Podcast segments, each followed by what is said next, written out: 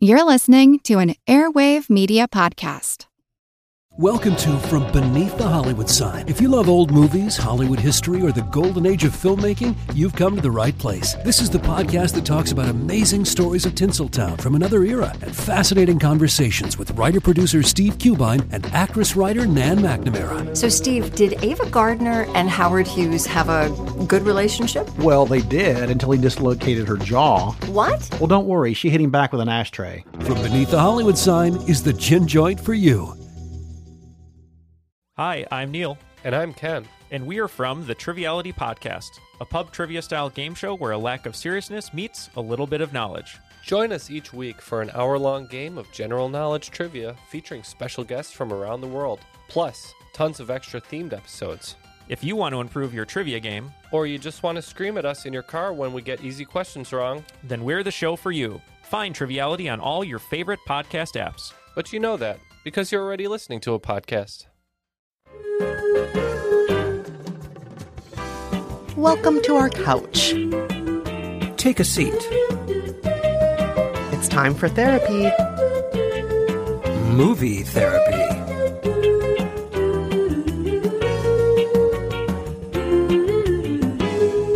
Hey, movie therapy listeners, it is me, Kristen, with another bonus episode just for you. Yes, you. What you're about to hear is an appearance I made on the podcast Code Switch from NPR. As you know, and as I've mentioned at the top of every episode of this show, I am the co author of a book called How to Be Fine. And on Code Switch, I explain what How to Be Fine is all about. The hosts of the show also talk with other authors, including Whitney Houston's best friend, who wrote a memoir about her friendship with the late singer, and the author of Such a Fun Age, which was one of my favorite books in recent years. If you like what you hear, be sure to subscribe to Code Switch wherever you get your favorite podcasts. And now, on with the show. This is Code Switch from NPR. I'm Shereen Marisol Meraji. And I'm Karen Grigsby Bates in for Gene. And Shereen, do you know why I'm here today? I'll give you a hint. You can't judge apple by looking at a tree. You can't judge honey by looking at the bee. You can't judge a daughter by looking at the mother. You can't judge a book by looking at its cover. That's it. You can't judge a book by looking at its cover. And you know what? I'm going to ignore that mother daughter line in that song. like a farmer, but I'm a lover. Can't judge a book by looking at the cover. Karen, you're here with me in studio because we are finally doing that books episode we promised at the beginning of the year.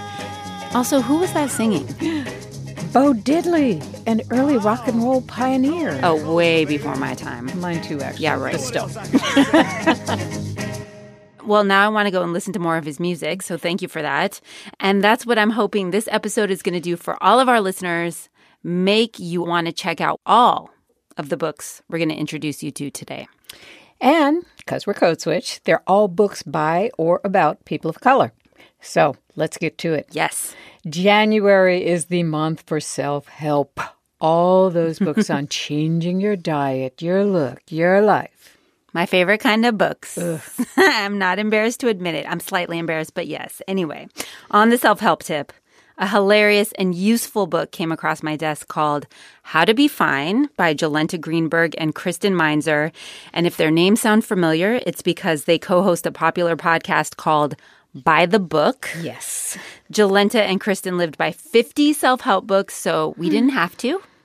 And now their book, How to Be Fine, breaks down what worked for them, what didn't work for them, and what they wished more self help books would talk about. Like, if they're so helpful, why don't they just give them away and help everybody? I love this idea because I've spent so much money buying them. so it would be so good for my pocketbook. Self help addict. Yes, I am. And Jolenta Greenberg, one of the co authors of the book, uh, is like me. She loves self help books. But Kristen Meinzer is more like you, Karen. She's a skeptic. I like her already. I've always looked upon self help books with suspicion. A lot of them seem to prey on people's insecurities, and the covers often make promises that are impossible for any one volume to deliver. The one guaranteed way to change your life, the number one way to make more money in the next year. the only proven method for getting your child to sleep. That's Kristen reading from one of her chapters. The chapters switch back and forth between both authors, and they're both really good at writing like they talk, and their individual personalities shine through. But for our purposes, I talked to Kristen. She's a woman of color, and she made it a point to bring up race in How to Be Fine, what we learned from living by the rules of 50 self help. Self help is a hard thing to say. Self help. I need help Self-help. saying self help. Self-help. Someone write a book about it. Uh, here we go. What we learned from living by the rules of 50 self help books. The range of books that we've read has been quite varied, as you know. We've lived by an astrology book, we've lived by time management books, we've lived by books about sleep. And in several of the books, the presumption is that the reader is white to the extent where they start using words like in, in one book, I believe it was The Subtle Art of Not Giving a Fuck. Uh, the author even refers to one character in the book, oh, and then I had an encounter with, we'll call her Hot Asian Girl. So Hag, and then he just starts using kind of the abbreviation. And I'm like, excuse me? Nobody else in this entire book gets their race pointed out except the one person who is presumably not white in your entire universe that you've ever met.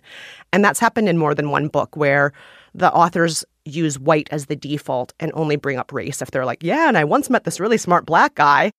Kristen told me just a few books into this whole living by 50 self help books experiment, she wanted to quit. I just I just don't know if I can do this anymore. This is so exhausting because during the life-changing magic of tidying up, I was spending outside of my day job 80 hours a week at least touching items to see if they sparked joy. I love that. and when I asked her to name the self help book she hated living by the most, Oh my gosh, I've hated so many of them. I like it's hard to pick just one. Um, Men are from Mars, Women are from Venus was pretty terrible. That one is essentially just like, hey, believe in antiquated gender roles. Women, keep your mouth shut. You talk too much. Men, just be who you are, and women work your way around the men. Honestly, I could listen to Kristen rip apart self help books for this entire episode. I think she is so damn entertaining, She is indeed. But that's not what we're doing here, right? which You is too bad. You said in How to Be Fine, they also wrote about books that they found helpful. So, did Kristen find anything she read in those 50 self help books useful? She did. She did. I absolutely loved a book called A Simple Act of Gratitude. And in that book, we were encouraged every single day to write a letter of thanks and to look at the world through the eyes of gratitude and see the good that was in the world. When people asked how we were doing, to not bitch about how bad the subway was, but to say something we were thankful for. Like we're taking the Ratchet subway to a job we're grateful for? There you go. Uh, let's stop there, lest you give the entire book away and I drowned in your gratitude. Oh, good idea. Everybody, get ready, get out your pens, write my recommendation down. It's How to Be Fine What We Learned from Living by the Rules of 50 Self Help Books by Jolenta Greenberg and Kristen Meinzer. It's the self help book for people who don't have time to read any more self help books like me. And it's also for people like Karen who are skeptical of the entire genre. Oh, and one more thing. It's available for pre order right now, but it's not actually out until March. But instead of bitching about that, I'm reminding you all that it feels so much better to be thankful. Where is the real Shereen? Bring her back. I am grateful for everything.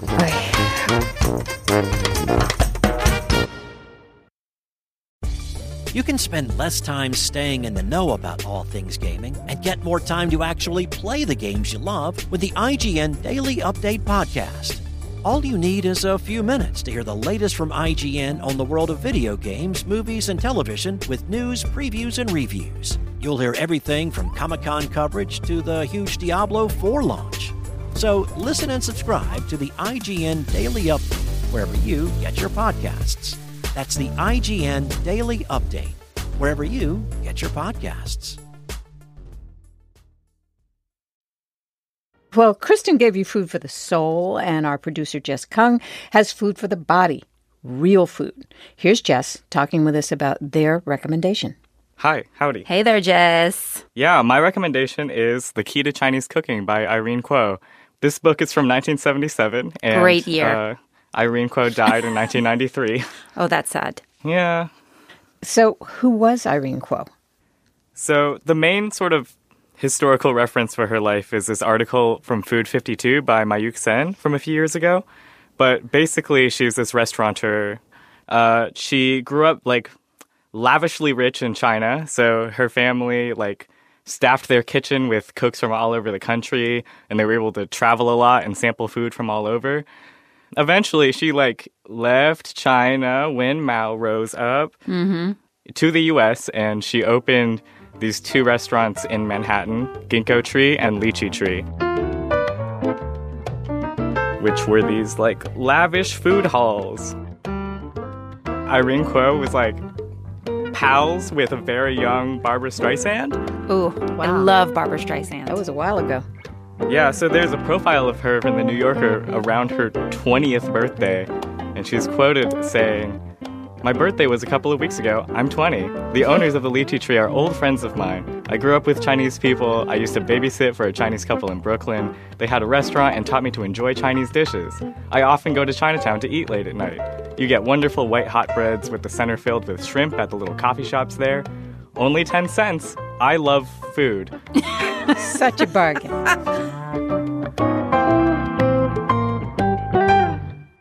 So, this was a well known book during its time, right?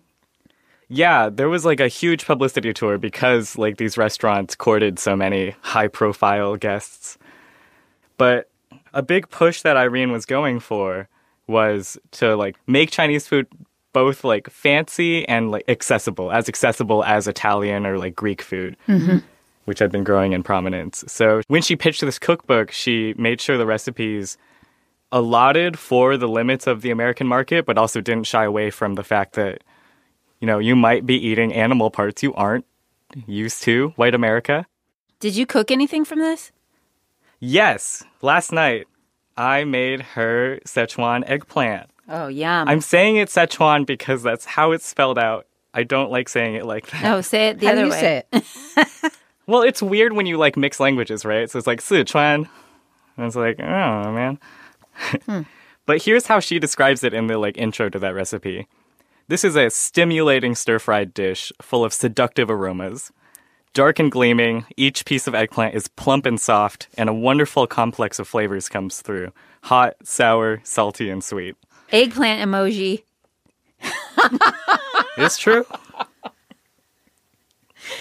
So, you've made this sound very attractive, Jess, but it was published in 1977. Is there an updated version? And if there isn't, where do we find this book?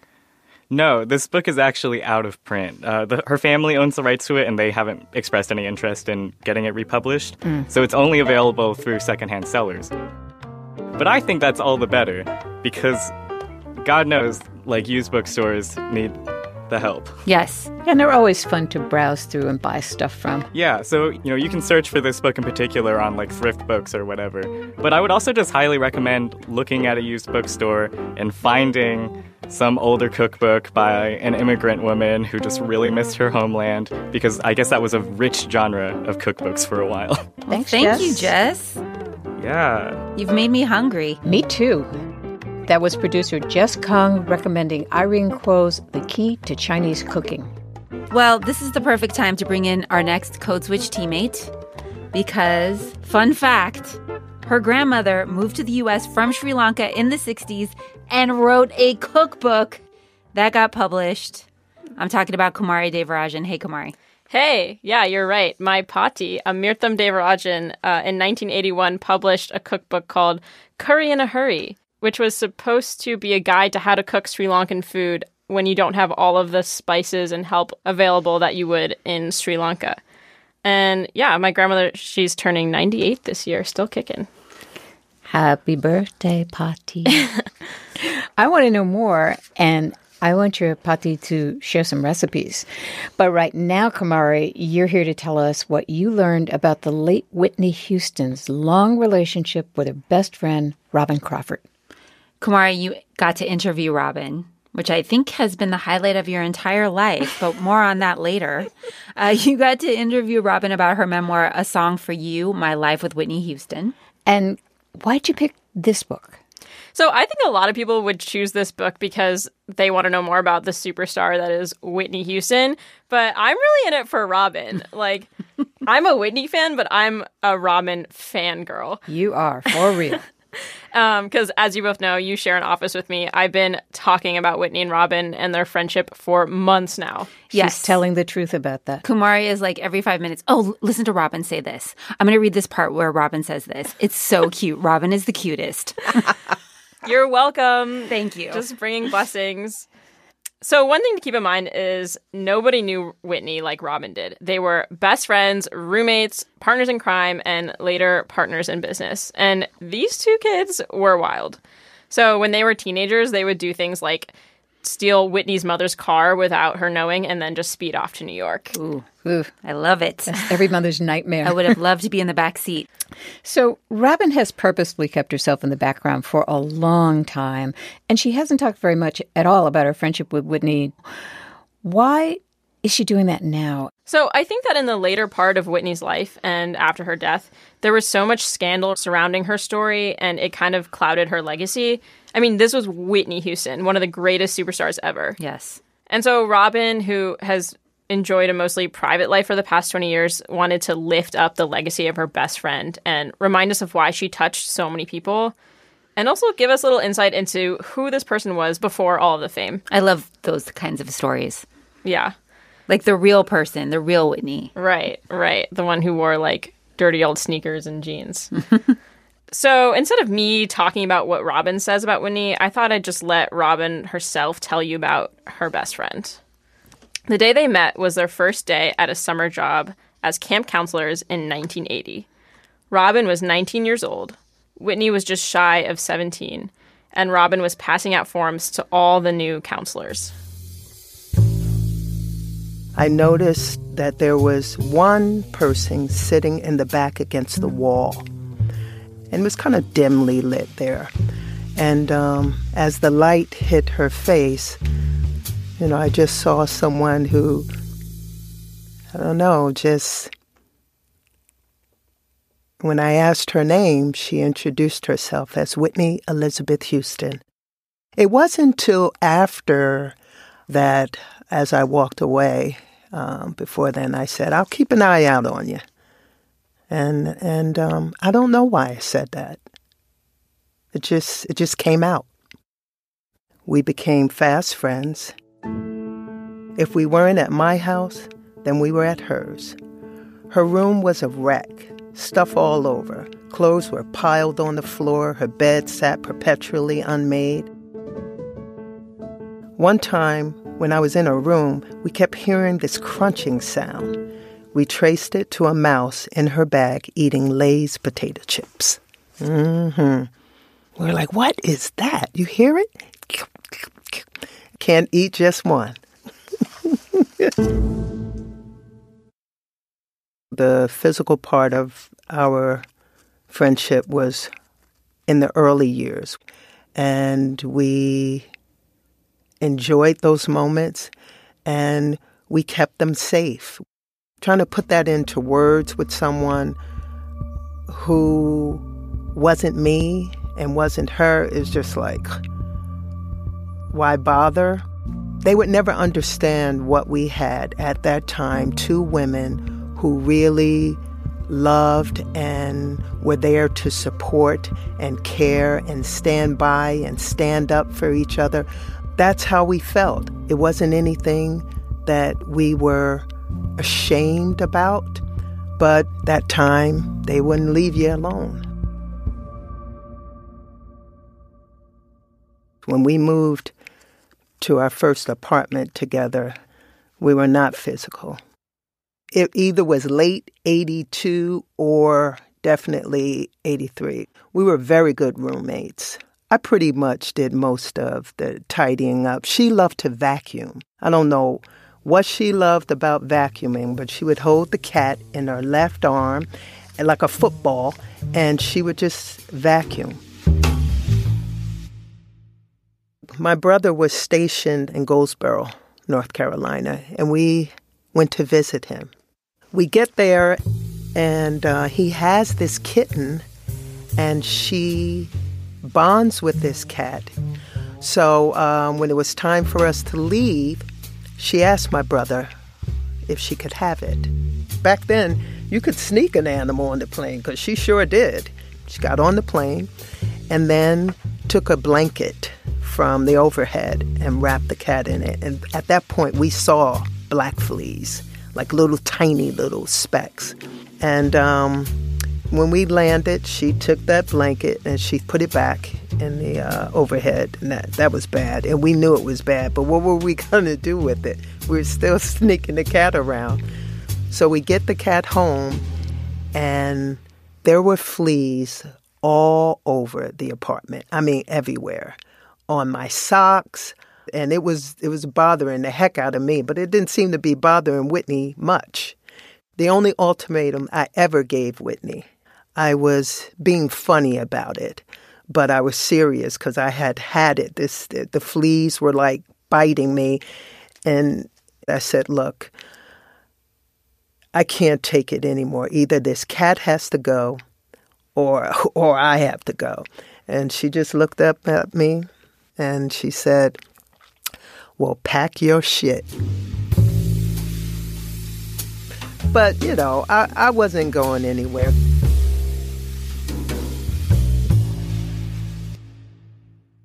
Robyn Crawford talking about her new memoir, A Song for You My Life with Whitney Houston. I'm never touching an airplane blanket that's been in the overhead ever again. I know. Ever. Thank you, Even if it's in plastic. Uh, and thank you, Kumari, for bringing us that. Yeah. Thanks for having me. And that wraps up our first three book recommendations. We've got three more coming at you. They're all very good. So stay with us. That's after the break.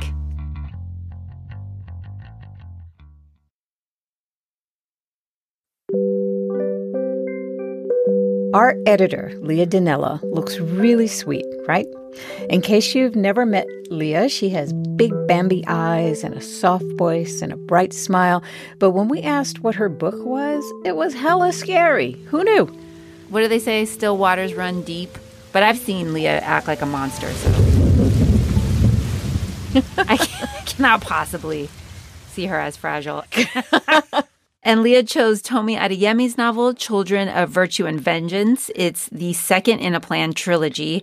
The first one was Children of Blood and Bone. That one starts out They killed my mother. They took our magic. And it did very, very well. Spent several weeks on many bestseller lists. So let's hear what Leah thinks. Hi. Hi. Karen, you are totally right. This book is very scary. It's um, a young adult fantasy novel set in Nigeria, and the series broadly centers around this long, heated conflict between people who have magic powers and people who don't. And both of the books so far in the series are intense, but the second book was like relentlessly intense. Um, so I asked Tomi about that. Children of Blood and Bone was obviously a very heavy book, but there is also a lot of like, you know, people falling in love, deep friendships being formed. You see this like great relationship between a sister and brother, and it's it's got these like moments of lightness. Um, and then Children of Virtue and Vengeance, man, that that was a harder read for me. my whole thing with these books is like is I they have to be real. Like book 1 was real or at least I tried to make it as real as possible from a personal struggle, which was you know, the black identity, the marginalization, police brutality. Book 2 is still real. It's just these aren't issues that I've lived through, but these are issues that lots of people are living through throughout the world. Um therefore I don't get to be any more frivolous. It's like, okay, this is a war. There is no happy ending. I was like, wow, the whole thing about war is how many people can I kill? Who can kill the most people the fastest? That's what war is. That's literally the game. Interesting that these are fantasy books, but she wants to root them so deeply in reality. But of course, that's true with many of the black authors who write fantasy and sci fi Samuel Delany, N.K. Jemisin, and the queen of the genre, Octavia Butler. Right. And Tomi said that while she was writing these books, she was thinking a lot about that and the difference between writing fantasy from a white perspective, which we see all over the place, and writing fantasy from a black perspective. Like, we don't have to imagine oppression. This is real. We don't have to imagine what it would be like to be a refugee. There are refugees. Um, so it was sort of like, okay, fantasy and sci fi, they are all stories of oppression, but largely erase the people in our contemporary society that are actively being oppressed. So I'm going to do what fantasy and sci fi has always done, um, but this time I'm going to do it from a very personal place. This is a young adult book, Leah, but it sounds like it's getting into very adult themes. For real. And Tomi said that even though it is getting into like a lot of very grim stuff, she knows that her young readers, especially her young black readers, can handle it. We have this this desire, I think, to shelter younger people, even though the world as a whole has not sheltered young people. But I think that's been broken or is shattering like more and more each year just because it's like, okay, I can't say you're so innocent and you don't know the evils of the world and also have you practice a school shooter drill. Mm, that's an excellent point. It really is. And I am really sad she had to make it. Leah's recommendation was Children of Virtue and Vengeance by Tomi Adeyemi, which sounds very intense. But now I want to read these books. And I'm glad that I get to start with the first one, which sounds like it's a little lighter. Mm-hmm. which probably means I'll be reading these books deep into the spring because these books are chunky. But Leah says they go fast. Okay, that leaves you, Bates. What books are you suggesting? I actually pulled rank and chose two. Senior correspondent Karen Grigsby Bates, everyone. Pulling rank. As she should. One is timely and funny, Shereen, and the other one is timely and poignant. I like the idea of ending on funny, so let's go with poignant first. Okay. That would be a story that was inspired by loss. I've known writer Susan Straight for years. She writes novels about life in the parts of Southern California that don't fit the stereotype. Her city of Riverside is far away from the surfers and Beverly Hills and the kind of things people think about when you say Southern California. She mostly writes novels, but not this time. Her most recent book is called In the Country of Women. Ooh, I like that title already. What's it about? Well, Susan says she's been listening to stories of her family, especially her female in laws, for years. Hmm. But when the matriarch of her ex husband's family died, Susan says she wanted to write the stories of Ms. Alberta's life down for her daughters. She wanted them to know the strength and drive that runs through their family. Now, this is interesting because Susan is white, blonde, and Swiss descended on her mother's side. Her former husband, Dwayne, is African American, and his people came from Texas, Louisiana, and Hmm. Mississippi. And she's writing about his people. She's writing about his, she writes some about hers, but a lot about his, that those are the people she spent most of her time around. Hmm. How the women in her family got to Riverside is typical of many people who came west. What I love is thinking about the way women moved across this continent because of war, because of poverty, and sometimes because they were fleeing the person who claimed to have loved them and turned out to be violent. And this was my way of honoring all of those women who came across the country by themselves. I loved this idea that people had migrated west and that they were women and that they were fiercely independent and maybe not necessarily fleeing always, but moving on. And here we were in California, and all of those women, except for one, they were all buried here in Southern California. That was their promised land. Susan wanted her girls to know the stories of that migration, Shereen, of how Mm-hmm. the aunties, the cousins, the grandmother they grew up around made a home here, even if her girls have since moved away. My three daughters have all left now for Austin, Texas, um, for LA, and for Oakland. And I'm here, and their dad's here, and we will never leave. We're kind of the bearers of the story. Often think of all the stories, like this network of stories. I hear a new story every day from a neighbor, and I'm just astonished by the bravery of, of all these women around me. That was Susan Straight's memoir, In the Country of Women. That inspires me to go and record my grandma, something that I think I've been putting off for a really long time, and I need to do that before it's too late. Yep, you do. Go see your Nana. Yes, I need to do that. Well, you promised we were going to end with something a little bit lighter. So, what is that book? Uh, it's called Such a Fun Age. It's a book that was just published by Kiley Reid. Kylie is a young black woman who's written a first novel that is at once funny and infuriating and of the moment. It opens when a young black woman, Amara, brings the toddler she's babysitting into a shishi boutique grocery in Philadelphia. The plan was to keep the child occupied while her parents coped with an emergency at home, so she didn't have to see it. But a white woman in the store suspects Amara has kidnapped the child and sics store security on her, and a confrontation follows. Wow, that is quite an opening for a book. Yep. And you know what? It doesn't sound funny, Karen. You said this was going to be funny. Well, um, it has its moments. Kiley, Shereen, actually reminds me of a black version of you. and Oh, you'll see why must be in a minute. She was. she spoke at the Breakfast for Librarians during Book Expo in May. So here's Kiley, who actually worked as a nanny for a few years when she lived in New York, talking about life imitating art at the beginning of her book. The week that my book went on submission, the police were called to a Starbucks in Philadelphia because two black men had decided to sit down and wait for a meeting.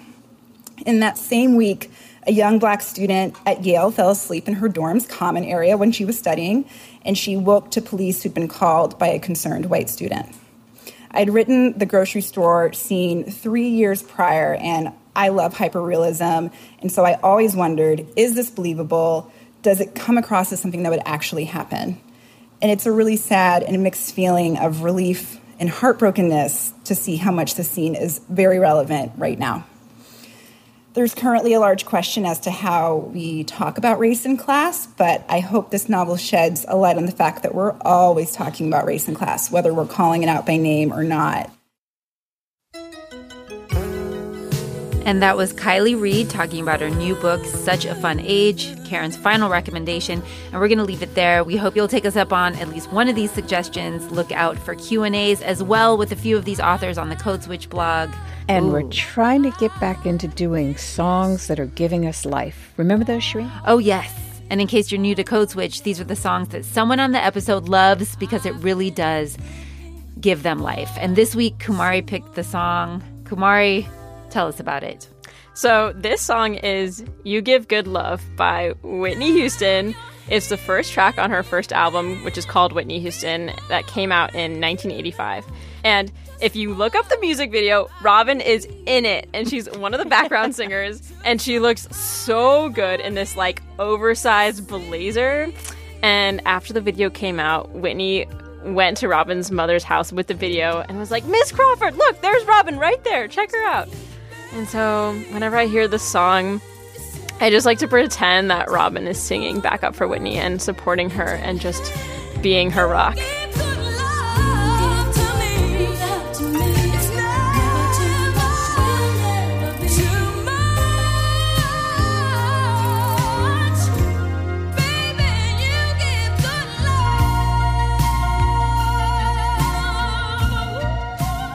And on that lovely, dreamy note, that's our show. Please follow us on Twitter. We're at NPR Code Switch. Karen's at Karen Bates, and I'm at Radio Mirage. Kumari, what's yours? Kooks and Ladders. Oh, yeah, Kooks and Ladders. Kooks with a K. And you know, every one of you, we love hearing from you. Our email is codeswitch at npr.org. You can send us your tricky questions about race with the subject line Ask Codeswitch. Sign up for our newsletter at npr.org slash newsletters. Karen writes it. She gets real funny with it.